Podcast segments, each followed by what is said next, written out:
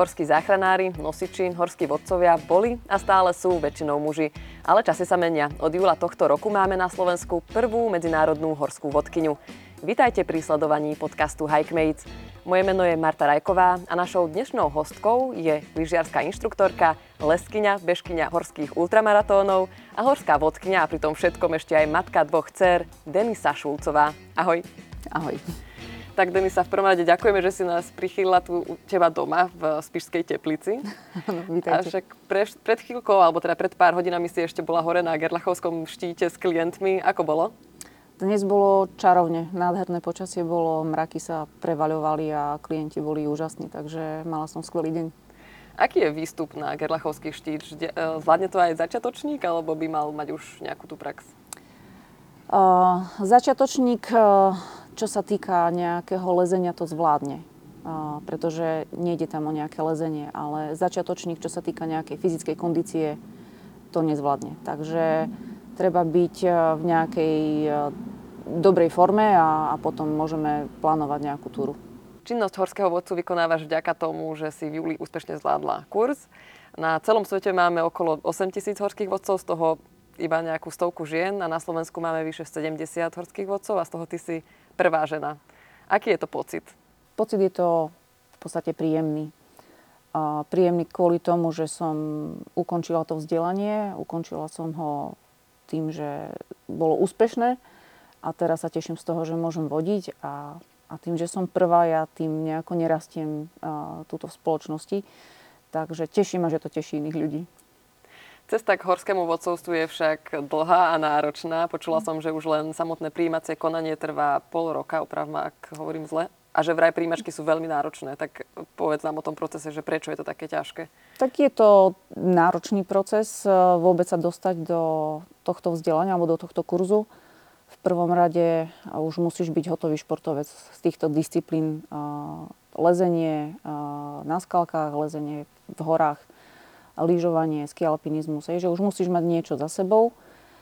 No a v prvom rade musíš e, vypísať nejaký zoznam, ktorý e, chce od teba Národná asociácia horských vodcov Slovenskej republiky, e, kde musíš vypísať, ja neviem, skalné cesty, ktoré si vyliezla, cesty v Tatrách, cesty v horách, 300 metrové, 500 metrové, 800 metrové v lete, v zime, nejaké ľadové cesty, nejaké skialpové túry je tam určitý počet, ktorý musíš tam vypísať a za nejaký čas, ktorý bol posledných 5 rokov, že si tieto veci robil, robila. Aby bolo jasné, aby že, bolo teda jasné, že si aktívny, že to nie je nejaká tvoja dávna minulosť a teraz si si zmyslel, že chceš byť horským vodcom. Mm-hmm.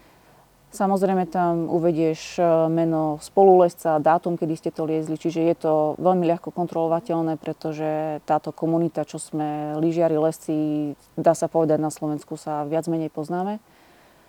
No a na základe tohto zoznamu ťa prizvú na, na príjmacie skúšky a tie pozostávajú z kôl týchto športových disciplín. Čiže napríklad my sme mali najprv kondičný výšlapský alpový, a hneď za tým sme mali lyžovanie, čiže freeride a nejaké technické jazdy ako krátky karvingový oblúk alebo prechod z krátkeho do dlhého a tak ďalej, kde ťa posudzujú lyžiarskí lektory najvyššej triedy a aj samotní horskí vodcovia z technickej komisie. No a posudzujú plynulosť jazdy, ako máš kontrolu nad jazdou, dynamiku a tak ďalej. Ak prejdeš týmto kolom, ktorý je, ktoré je veľmi náročné, prechádzaš do ďalšieho kola, to je napríklad lezenie na skalkách, tam musíš vyliesť cestu obťažnosti 7 UIAA, čo je medzinárodná klasifikácia. Skúsme iba, iba lajkovi trošku približiť, že čo znamená sedmička. Je to ťažká cesta, ktorú musíš vyliesť ako prvolezec a tam zase sledujú tí, ktorí ťa hodnotia plynulosť toho lezenia, istotu, a to ako používaš karabiny, ako to vie všetko zaistiť si. Ak prejdeš týmto kolom, tak ideš na nejaké mixové lezenie do Tatier, na viazdĺžkovú cestu, čiže vidia opäť, ako vieš čítať terén, ako vieš zakladať istenie, ako vieš robiť štandy, ako vieš zlaňovať. Potom prechádzaš do ďalšieho kola, ktoré môže byť lezenie ľadov a opätovne ťa hodnotia, ako technicky zvládaš, ja neviem, ten pohyb s čakanmi, ako vieš šrubu, ľadovcovú šrubu zakrútiť do toho ľadu. Všetko je to technika, hej, takže uh, takto ťa sledujú a opätovne postupuješ, uh, ak cez tieto kola prejde všetky, tak Ja len pripomínam, že stále sme pri príjimačkách. Stále sme pri, stále sme pri príjimačkách, čiže ty ideš z kola do kola. Každé kolo je vyraďovacie, čiže buď postupuješ, postupuješ alebo vyradia niekoho. No a na konci týchto všetkých kôl sme sa ocitli z 22 asi 10 a všet, všetci desiatí sme mohli začať toto vzdelanie samotné. No a to trvalo 3,5 roka a 4 roky aj s týmito príjmačkami. Ten kurz vlastne. Áno, mhm. ten kurz a vlastne všetci sme prechádzali, každý ten, celý ten kurz trval tie 4 roky, ale, ale skladal sa z takých podkurzov, hej, z časti. A vždy bol venovaný niečomu, čiže sme začínali, ja neviem, na skálkach, kde nás učili uh, rôzne uh, záchranné techniky, ako zachrániť uh, svojho klienta napríklad, keď spadne alebo ako ho učiť vôbec liesť, hej, od takých tých prvých základných jednoduchých krokov až po nejaké vodenie na hrebeňoch, na hrebeňoch alebo lezenie v stenách veľkých. Chodili sme do Dolomitov, liezli sme viazdĺžkové cesty, e, hrebenie vysoko. V Alpách sme boli, na ľadovci sme boli na lyžiach, potom sme boli v letnom období na ľadovci, čiže s mačkami. Čiže to vodenie v rôznom teréne, tak, aby bolo bezpečné, efektívne a rýchle z toho pohľadu toho vodcu. Čiže nás učili všetky tieto techniky vodenia v tom rôznom teréne. Aj záverečné skúšky sú mimoriadne náročné. Pohybovali ste sa vraj vo výške nad 4000 metrov. Ako vyzerajú skúšky? Čo všetko ste museli absolvovať? Tak e, skúšky už sú vyvrcholením toho celého vzdelávacieho procesu. Čiže, čiže sme mali, boli sme v Šamoni, v, podstate v Meke horského vodenia vo svete. A, čiže sme boli v Alpách a tam sú tie štíty od 3,5 do 4 a vyššie. Čiže sme sa pohybovali od 3,5 vyššie, 4000, 4000 plus nie, niečo. Každý deň sme mali nejakú túru, ktorú nám deň vopred oznámili, že tam a tam chceme ísť a my sme museli naplánovať tak, aby sme z toho východzieho bodu prešli celú tú túru a vrátili sa späť. Čiže oni nás, tí, ktorí nás hodnotili, išli s nami naviazaní na lane a, a v podstate už iba sledovali to, čo nás naučili. Takže bolo to skvelé, pretože už sme si to ozaj, i keď uh, s tým napätím vychutnávali, pretože sme mali dobré počasie, mali sme krásne túry, uh, všetko nám išlo, takže všetko bolo fajn. Zvládli ste to všetci? Všetci sme to zvládli, áno. Ako verím tomu, že všetci sme sa obávali. Samozrejme, boli to skúšky, boli ťažké, však kondičku, na kondičke sme všetci pracovali, na technike, na lezení, na, na, na všetkom, čo v podstate nás učili. Ty pomedzi to musíš stále na sebe trénovať alebo stále na sebe mákať. Takže tam sme už išli iba predviesť to, čo sme vedeli najlepšie a, a takto ukázať, aby sme to bez zaváhania e, vodili, aby sme nerobili nejakú chybu, ktorá by mohla viesť k nejakej fatalite. Takže to najväčšie sito sú asi tie príjimačky, že kto už vlastne sa dostane do kurzu, ten pravdepodobne asi už potom to zvládne, že? Nie je to tak. E, sú e, počas toho celého vzdelávania každý ten kurz, na konci každého toho malého kurzu, ktorý trval od 5 do 12 dní, sú také preskúšania, hej, a ty keď neúspeješ, tak musíš to do nejakého mesiaca opraviť, hej. Ale všetkým sa nám to podarilo s nejakými škrabancami prejsť e, tieto, tieto kurzy. Pred rokom sme mali však ašpirantské skúšky, čo znamenalo, že sme boli v Alpskej oblasti a mali sme náročné skúšky, aby sme sa stali ašpirantmi. Čiže to bola taká predskúška pred tými záverečnými, aby sme vôbec mohli ak prejdeme touto skúšku, aby sme vôbec mohli vykonávať ašpirantskú prax. Čiže my sme už celý, celé minulé leto boli naviazaní s klientmi reálnymi a chodili sme pod dozorom tu po Tatrach a vodili sme určitý počet túr. Takisto sme mali predpísané uh, túry aj v Alpách, takže sme museli ísť s nejakými klientmi a pod dozorom opäť našich uh, lektorov byť aj na nejakej alpskej túre. A to isté sme potom mali aj cez zimu, že sme vodili už e, zimné túry, čísky alpové alebo lezenie ľadov. Čiže už sme sa nejako oboznámili s tou činnosťou a s reálnym klientom. Je nejaká disciplína, v ktorej si vynikala, že v ktorej si si možno povedala, že, ah, že v tomto som možno lepšia ako väčšina? Uh, nehovorím, že som vynikala. Ja rada leziem, čiže nejaké skalkárske lezenie mám rada a cítim sa tam dobre a takisto lyžovanie a skialpinizmus. Takže sú to také disciplíny, ktoré, ktorých sa, no nie že nebojím, ale, ale sú mi príjemné. Počula som však, že vo fyzickej zdatnosti prečíš aj mnohých mužov, je to tak? Nuž, e, vyrovnám sa im. Áno, mnohým sa vyrovnám a mnohým môžem ukázať cestu ešte, takže, takže dúfam, že to naďalej tak bude a budem sa udržiavať takto dobre. Verím však, že nie je to iba o nejakej fyzickej zdatnosti, že ten človek musí byť naozaj aj mentálne a psychicky silný, teda horský vodca, alebo stále sa tu teda rozprávame mm. o mhm. horských vodcoch. Dá sa na toto vôbec nejako pripraviť, alebo už človek, ktorý ide do toho kurzu, tak musí byť proste taký ten silný, odolný jedinec? tak asi sa to snúbi jedno s druhým, že človek, ktorý lezie a ktorý chodí po tých horách, tak už je trošku v hlave viac napravený alebo má to viac usporiadané. Nehovorím, že všetci sme na tom úplne super. Hovorím o sebe teda. Ale je to proces opätovne. Čím viac človek sa pohybuje v tých horách, tým viac sa stretáva s tými situáciami, ktoré musí s chladnou hlavou vyriešiť a toho posúva si ďalej. Vedela by si sa spomenúť na nejakú konkrétnu situáciu, ktorá ťa, neviem, posunula v tomto smere z minulosti, že ach, toto som sa naučila a odteraz to budem robiť takto a toto mi pomohlo, aby som bola psychicky silnejšia? Ono, e, možno ma posunul aj tento kurz, pretože napríklad e, sme mali jednu časť e, toho kurzu v Dolomito, kde sme kde sme každý deň eh, museli predviesť opäť, čo dokážeme a tak ďalej. Je to nové prostredie, nemá, máš naštudovanú v podstate cestu, kde ideš prvýkrát a, a máš naviazaného opäť toho lektora, ktorému chceš predviesť to najlepšie.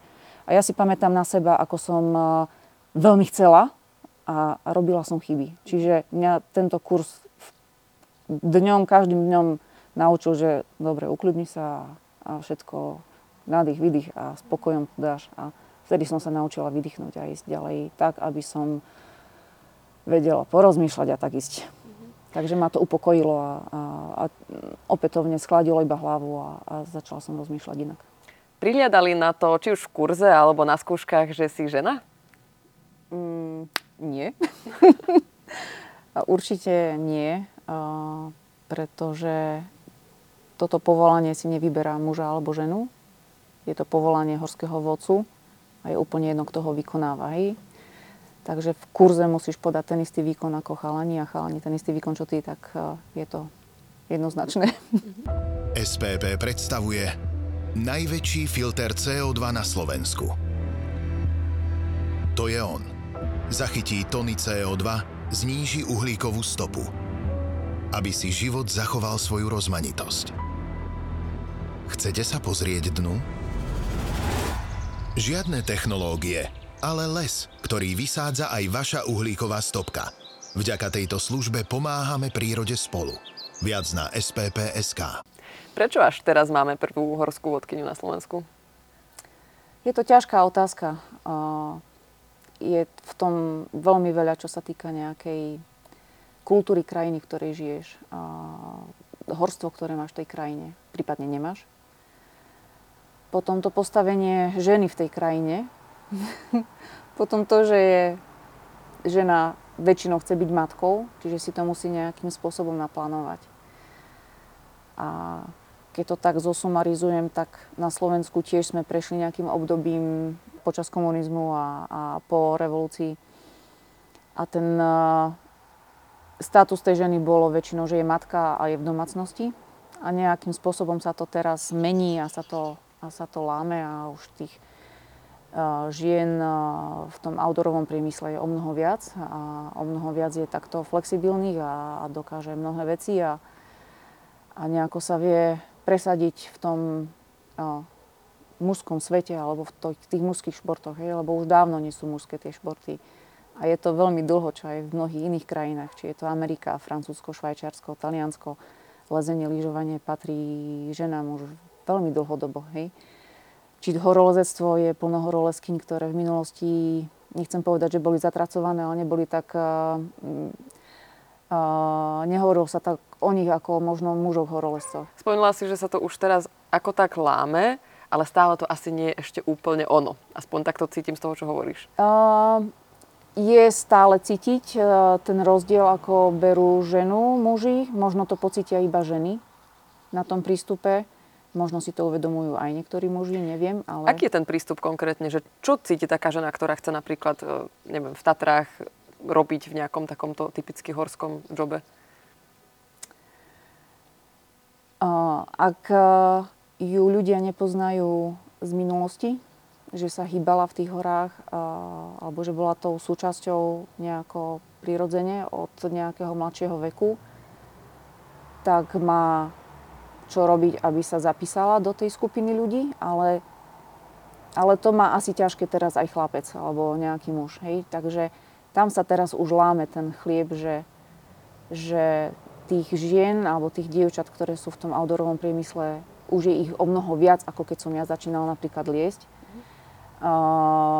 Tak už je to jednoduchšie sa dostať do nejakej komunity a niečo robiť vonku. Je to, je to ťažká téma, lebo možno tieto mladšie generácie tieto boje vôbec nevnímajú a možno tie staršie si to všímajú veľmi dobre. V minulosti, možno ešte aj teraz trošku je taký názor, že žena by mala sedieť doma. Do akej miery toto pociťuješ, čo sa týka týchto horských športov a tvojej profesie? Tej samotnej komunite ľudí, ktorí, s ktorými sa stretávam, čiže s horskými vodcami, lyžiarmi, lescami, toto, o tomto sa vôbec nebavíme. Viac to cítiť možno z domácnosti. Aj moja mamka, kedy konečne už e, sa spamätáš a kedy už prestaneš takéto veci robiť. To bolo niekedy, teraz si už zvykla. Ale mnoho domácností takto žije, že žena je doma a, a nejaké športy alebo nejakú činnosť robí ten muž viac ako tá žena. Hej je to proste takto, možno aj dané, možno ženy sa nájdu v tej materskej činnosti alebo v tej domácnosti, neviem, hej, ale vnímam to tak, že, že je to dlhodobý takýto názor na ženy a na fungovanie. Vďaka čomu sa tebe podarilo takto sa presadiť? Čo to bolo, neviem, odvaha alebo nejaké chcenie, že ako to, že vlastne tebe sa to podarilo? To tiež neviem, lebo od mala športujem, venujem sa, hrávala som tenis od malička, v kuse som lietala niekde a nejakým spôsobom som natrafila na lezenie a náš dedo liezol niekedy, aj otec sa venoval horolezectvu a lyžovaniu. Čiže nejak to tam smerovalo a, a vždy od mala sme lyžovali, bežkovali a, a boli tu po Tatrami vedené. Ale keď som prišla k lezeniu tak som spoznala ďalšiu komunitu ľudí a, a už ma od toho nejako neodtrhlo. A cez lezenie som sa mi odvíjala vlastne už stredná škola, vysoká škola celý život.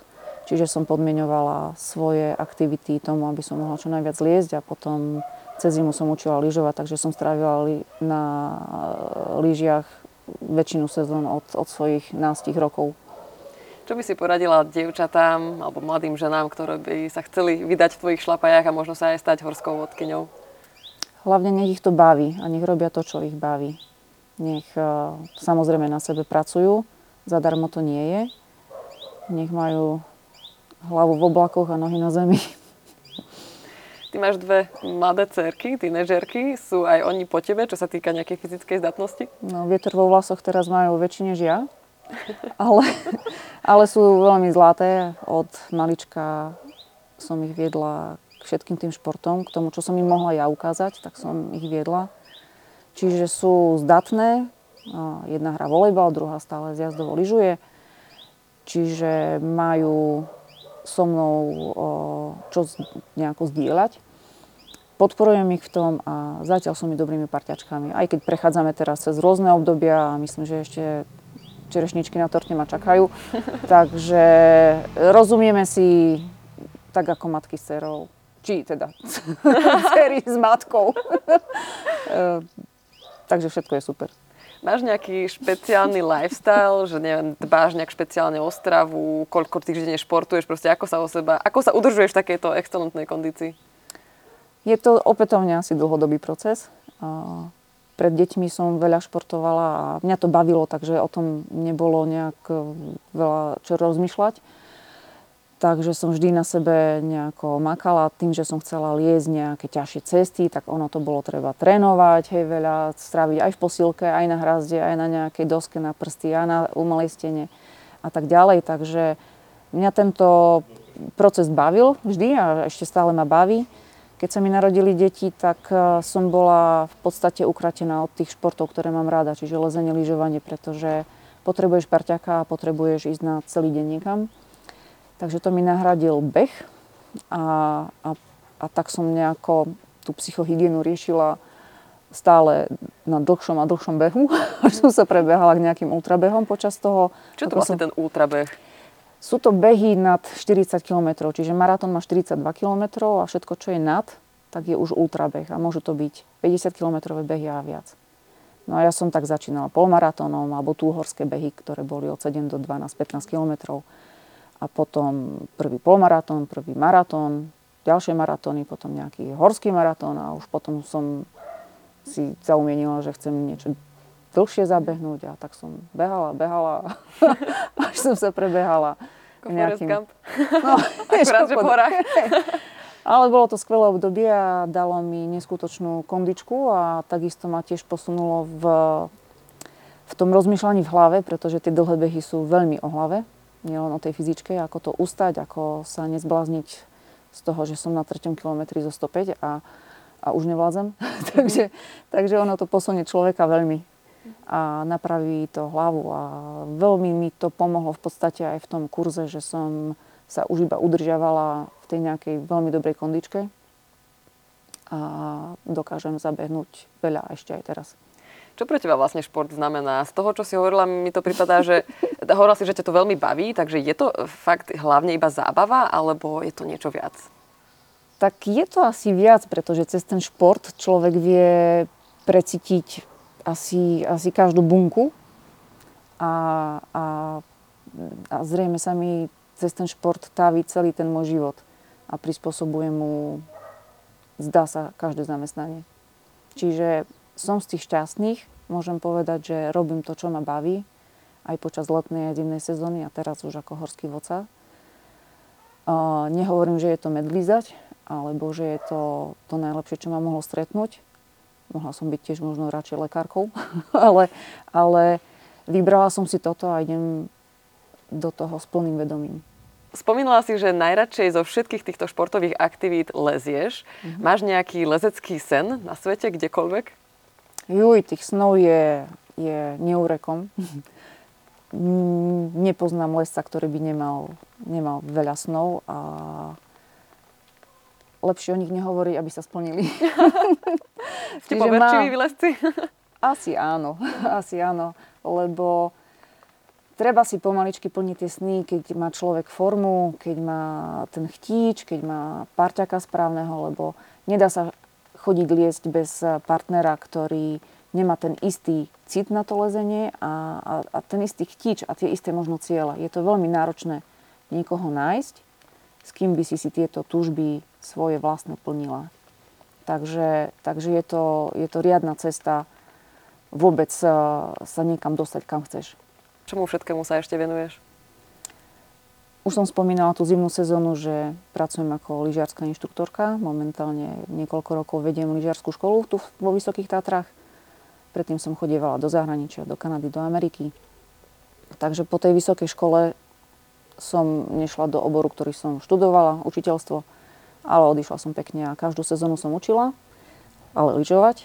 A keď som prišla po sezóne, tak pracujem už 22 rokov na Medzinárodnom festivale horských filmov v Poprade. Teraz bude 30. ročník, takže uh, pomáham mojej pani riaditeľke, mojej šéfke Marike Hamorovej uh, s touto organizáciou. Vráťme sa ešte späť na hory. Aký je rozdiel medzi horským vodcom a sprievodcom? Asi základný rozdiel medzi horským sprievodcom a horským vodcom je v tom pomenovaní. Ale nie, horský sprievodca má oprávnenie sprevádzať ľudí na značkovaných chodníkoch, po horskej chaty alebo na niektoré štíty, ktoré nie sú značkované. Bez horolezeckého výstroja a výzbroja. Kdežto horský vodca už môže ísť aj mimo značených chodníkov, môže viesť a, túry na štíty za pomoci horolezeckého výstroja a výzbroja. Čiže má ten horský vodca oprávnenie vodiť ľudí na lane, kdežto ten sprievodca nie. Počula som, že je to aj taká dosť citlivá téma v Tatrách, že sprievodca, horský vodca, prečo to tak je? Kde tam vlastne vznikajú také nedorozumenia alebo konflikty? Táto téma je veľmi haklivá medzi sprievodcami a vodcami, pretože nájdú sa prípady, kedy horskí sprievodcovia presahujú hranice svojich kompetencií a sprevádzajú klientov na štíty, ktoré v podstate by nemali a sprevádzajú ich pomocou lana a tak ďalej. Sú to ojedinelé prípady a, a vtedy si musíme tieto vzťahy nejako zrejme chrániť, alebo to, že sme horskí vodcovia, si musíme chrániť toto remeslo, pretože sme, poviem to tak jednoducho, dali do toho trošku viac, aby sme sa stali horskými vodcami. Ak ten sprievodca chce vodiť svojich klientov po, po stenách alebo s lánovou technikou, tak nech si urobí ten kurz takisto. Takže je sprievodca, lebo sa rozhodol byť sprievodcom a my sme vodcami, lebo sme sa rozhodli a dali sme do toho ten kúsok svojho ja. Tento rozhovor ti prinášame vďaka tvorbe magazínu Hikemates. 164 strán príbehov, praktických návodov, úprimných rozhovorov a zamyslení o horách a ľuďoch. Najnovšie číslo nájdeš na hikemates.com lomka magazín. Ako to funguje? Ako si klient nájde horského vodcu? Vo svete internetu je teraz všetko možné. Čiže mnohí e, z nás, horských vodcov, má svoje web stránky, že keď si kliknete horský vodca, výstup na Gerlach alebo kdekoľvek chcete, tak vám tam ukáže mm, množstvo možností. Aj ty máš svoju web stránku? Ešte nemám. Budem Budeš na tom mať? pracovať, áno. Každopádne, ak si nenájdete horského vodcu e, cez internet, nájdete si ho cez kamaráta a tak ďalej, a dostanete sa k tomu výstupu. Buď poznáte konkrétneho človeka, horského vodcu, alebo sa sprostredkovane dostanete ku nejakému inému. Na Slovensku pôsobí Národná asociácia horských vodcov Slovenskej republiky, ktorá združuje vodcov, ktorí už nie sú aktívni a tých všetkých aktívnych. No a ku práci sa dostaneš cez rôznych horských vodcov, ktorí svoju vodcovskú činnosť už otvorili, takže sprostredkovajú tu, tu to remeslo ako klientom. A takisto máme v Starom Smokovci aj spolok horských vodcov, ktorý, to je tiež organizácia na sprostredkovanie tejto činnosti. Takže možností je veľa, či už tebe zavolajú kamaráti a, a chcú túto o, tvoju službu využiť pre seba alebo pre svojich známych a už sa tie kontakty potom posúvajú a, a už sa ti otvárajú dvere. Koľko stojí horský vodca, alebo teda výstup napríklad na takých gerlách? Výstup e, na rôzne štíty e, od 300 eur vyššie. Závisí od, e, od počtu ľudí, ktorí idú na to lano. Tie normálky, alebo tie kvázi najjednoduchšie výstupy s, môžeš ísť s jedným človekom, s dvoma a s troma najviac. Čiže od toho počtu sa, sa tá cena trošku navyšuje. Ty vlastne môžeš vodiť aj v zahraničí a môžeš aj zahraničných klientov tu doma u nás, však? Áno. Práve preto áno, si vlastne medzinárodná áno. horská vodkynia. Ten medzinárodný certifikát ti umožňuje, že môžeš ísť do rôzneho horstva. V zahraničí sú nejaké výnimky v Himalajách. Aliaška je mimo tohto zoznamu. Prečo je to tak? Chráňa si asi svoje územie a neviem presne, aké sú tam regule, ale viem, že Aliaška je vôbec na Denalie s horským vodcom nehrozí. Podmienujú to horským vodcom tam v Amerike alebo, alebo k tým výstupom, nech sú tie výstupy horolezecké a nie vodcovské. Uh, ale sú to, je to tých málo výnimiek a ten celý svet ti patrí, ak sa tam chceš ísť pozrieť. Ľudí vodíš od júla, čiže približne dva mesiace. Máš už teraz nejaké zaujímavé príbehy, prípady, ktoré sa stali počas výstupov? Tých prípadov je neúrekom. Až tak? Tým, že vodíme už aj od minulého roka v podstate tie ašpirantské túry. Aha tak hneď prvú túru som mala s Maďarmi, prišiel mi maďarský pár. A keďže my Maďarov vieme podceniť veľmi, hej, však Maďari prišli z nižiny, čo len oni budú vládať. A vykluli sa z nich ultrabežci, čiže mali sme o čom rozprávať a oni už chceli ísť z Tatranskej polianky pešo, čo som zatrhla, že nie. Ale postupne ja ako nová ašpirantka som obiehala mnohých horských vodcov s nimi. A pri zostupe už jeden nevydržal, pretože mal takých veľmi silných chlapcov a hovorí, chlapci, uhnite, pozrite, Maďari nás obiehajú. Ale čo Maďari, ale so ženou. Takže to bolo také prvé úsmevné a, a tých úsmevných je, teraz som mala sa stretnúť s klientmi na sklanatom plese a mala som ani iba telefónny kontakt deň predtým sme sa rozprávali, čo ako. Tak som tam ráno prišla. Tým, že robím stredisku a poznám zamestnancov, som na terase videla už zamestnancov, ako pijú kávu a nejakých dvoch takých hustejších chlapcov, ktorí pijú pivo ráno o pol deviatej. Tak si hovorím, toto dobre, toto nie sú moji. A tak som zdvihla telefón, vyťukala a jeden už sa ošahával dvíhami telefónu, že nie, toto nie.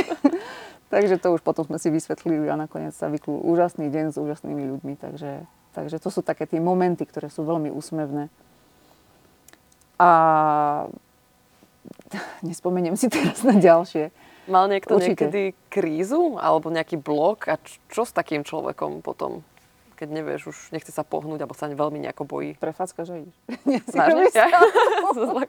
Predstavila som sa teraz na nie, nie, tom nie. kopci. Ono veľmi Ako ma funguje. fackáš. Nie, ono funguje, keď človek sa dostane do stresu, samozrejme upokojiť a všetky tie možné psychologické triky a už čo s ľuďmi vieš, ale samozrejme potom pokyny také jednoznačné, keď človeku rozprávaš doprava, doľava, dole noha. Keď už pritvrdíš ten tón a rozprávaš iba pokyn. Hej? A oni vtedy začnú počúvať. Pre človeka je to mnohokrát, ktorý nie je skúseným turistom alebo nedostal, alebo je to vôbec jeho prvá takáto skúsenosť byť v nejakom teréne, byť na lane a byť v nejakých takých pózach, v ktorých ešte nebol, hej, byť na kramliach zavesený na lane a prosto báť sa je to pre nich stresujúce a je to úplne pochopiteľné, že oni zrazu nevidia tam ten stúb alebo nevidia, nevedia, čo majú robiť. Takže vtedy prichádza taká, taká tá jednoznačnosť toho povelu a, a to veľmi pomáha. Čo by si poradila ľuďom, nielen začiatočníkom, ale proste komukoľvek, kto by chcel ísť takto s horským vodcom na nejaký výstup? Užije si to človek určite lepšie, keď má tú kondičku. Hej, že nemusí riešiť uh, uh, to, že prestáva vládať, že má krče, že, že sa ide vystresovať z toho, či to dá. Takže... Ako získať kondičku? Akože mám predtým neviem, Tak- chodiť na bicykel alebo behať? Ako dlho, koľko? tak určite tomu niečo podriadiť. Určite každý, kto beha raz, dvakrát do týždňa, alebo chodí, navštevuje posilňovňu, alebo, alebo sa sebe venuje po športovej stránke, tak už má ten predpoklad to dať. Ten výstup na akýkoľvek z tých štítov je náročný. Či je to nejaká kratšia túra, alebo tá dlhšia. Ľudia väčšinou prídu z takých častí Slovenska alebo sveta, ktoré sú nižšie položené. Čiže už majú čo robiť s nadmorskou výškou. Potom majú čo robiť s tou fyzičkou a stúpať stále hore a potom stále dole. Je to, je to ozaj náročný pohyb a kým si na to človek zvykne, tak už je na vrchole a potom kým si konečne na to zvykne, že ide dole, tak už je dole. Hej. Ale je to náročné a vie sa s tým vystresovať, že nevládze. Čiže kondička Takže je prvý kondička- dôležitý dô- bod? Áno, a mať za sebou nejaké túry možno, ak, ak sú ľudia zo Slovenska, že chodia po tých kopcoch, že chodia na, neviem, na vysokohorské chaty, hej, to je super, že idú na Teriu chatu, na Zvonickú chatu, na rôzne tie chaty, ktoré, že si ich vystriedajú, že vedia povedať, ako sa cítili, že idú cez prvé sedla, cez, ja neviem, priečné sedlo, keď mi povedia, že už išli, á, dobre, už viem nejak inak posúdiť toho človeka. Alebo že chodia na umelú stenu liesť, hej, tak už ti to za, zase nejaký, nejaký pohľad na toho človeka, alebo že chodíme behať, alebo že veľa trávime na bicykli, alebo ja neviem, sme plavci, tak vie, že do kopca im to pôjde ťažšie. Ale každý, ktorý, kto robí nejak pravidelne, nemusí profesionálne vôbec robiť ten šport, tak má, má ten lepší predpoklad si ten deň užiť. Z hľadiska výbavy mali by byť nejako špeciálne pripravení? Uh, výbavu, uh, to sa vždy dohodneme, kto čo musí mať. Určite od topánok až po vrch im povieme, čo treba mať uh, na sebe podľa ročného obdobia, aj čo má mať v ruksaku, či na jedlo, na pitie a tak ďalej. Až takto presne? No, určite to, to by si sa čudovala, čo všetko ľudia dokážu so sebou doniesť v tom ruksaku. Čiže taký typický deň začína tým, že prídeme na Sliesky dom, tam e, väčšinou odovzdáme im, e, vyskúšame sedačku, prilbu, e, ktorú si musia zobrať so sebou. Väčšina ľudí tieto veci nevlastní, takže to máme my, horskí vodcovia, k dispozícii. No a potom kontrolujeme ruksak, pretože vidíš, že niekoho ruksak je obrovský a niekoho je tak zbalený, ako si mu napísala, hej. No a potom už vybaluješ a triediš a triediš a triediš. Toto treba, toto netreba. Troje náhradných ponožiek, 4 litre vody a, a miliarda... v plechovke. uh, aj to, uh, ja neviem, proste obrovská peňaženka, uh, pudrenka, neviem, proste je toho strašne veľa. Ja tam mám taký vák, alebo väčšina z tých sedačiek, že tam tie veci potom necháme a, a ideme na ľahko hore a zoberieme iba potrebné veci. Čo je pre teba najťažšie pri práci s klientmi? No, je to opäť ťažká otázka, ale zrejme ich vyhodnotiť tie prvé, prvé momenty, ako sa hýbu, na čo si dávať pozor a tak e, to je asi prvá vec, ktorú musíš odhadnúť. A druhá vec je taká, ako si sadnete vy vlnovo, e, či sa viete rozprávať, či sa naladíte na ten istý humor, na tie isté hlúposti, čo ste robili v detstve a tak ďalej. A na to, ako si vieš s tým človekom pokecať. Väčšinou sa to darí, ale samozrejme natrafíš na človeka, ktorý je úplne proti polom tvojim a potom to vie byť tiež zaujímavé. A čo potom? Tak potom robíš všetko preto, aby sa ťa to nedotklo a, a ideš ďalej. Robíš si svoju robotu. Nie si tam na výchovu človeka. Hej tak sedíme tu v tejto tvojej veľmi príjemnej záhrade, ale začína nám trošku poprchať, takže položím ti našu poslednú záverečnú otázku, ktorú kladieme každému hostovi podcastu Hikemates a to je, čo by si odkázala svojmu mladšiemu ja? Rob to tak, ako si to robila doteraz. Môžeš to začať aj trošku skôr, ale rob to tak s radosťou ako teraz. A keby, keby si to mohla zmeniť, kedy skôr by si to začala? A čo vlastne, čo konkrétne si podľa teba tak nejak, neviem, nie že zmeškala, ale začala neskôr, ako by si mohla? Nie, niekedy ten, uh, ten šport ťa vie odviať inde, alebo do iných, ja neviem, spomínam stále lezenie, takže dlhé roky som strávila na skalkách a, a pritom mám rada väčšie steny, hej? čiže som mohla do nich nastúpiť trošku skôr. A, Človek to až teraz rekapituluje, o čo všetko možno prišiel tými rokmi, ale nehovorím, že by som to urobila v budúcom živote inak. Hej? Teraz si to môžem povedať, ale to je generál po vojne. Takže svojmu mladšiemu ja rob to takisto. A naplno. Ďakujem ti veľmi pekne za rozhovor. Verím, že si inšpirovala nielen veľa žien, ale určite aj mužov a prejem ti veľmi veľa úspechov aj s klientmi, ale aj v naplnení tvojich vlastných snov. Ďakujem veľmi pekne za záujem. Hostkou dnešného podcastu Hikemates o horách a ľuďoch bola Denisa Šulcová, prvá Slovenka, ktorá sa stala horskou vodkyňou. Ďakujeme vám za pozornosť. O mesiac sa prihlásime zas s ďalším zaujímavým hostom.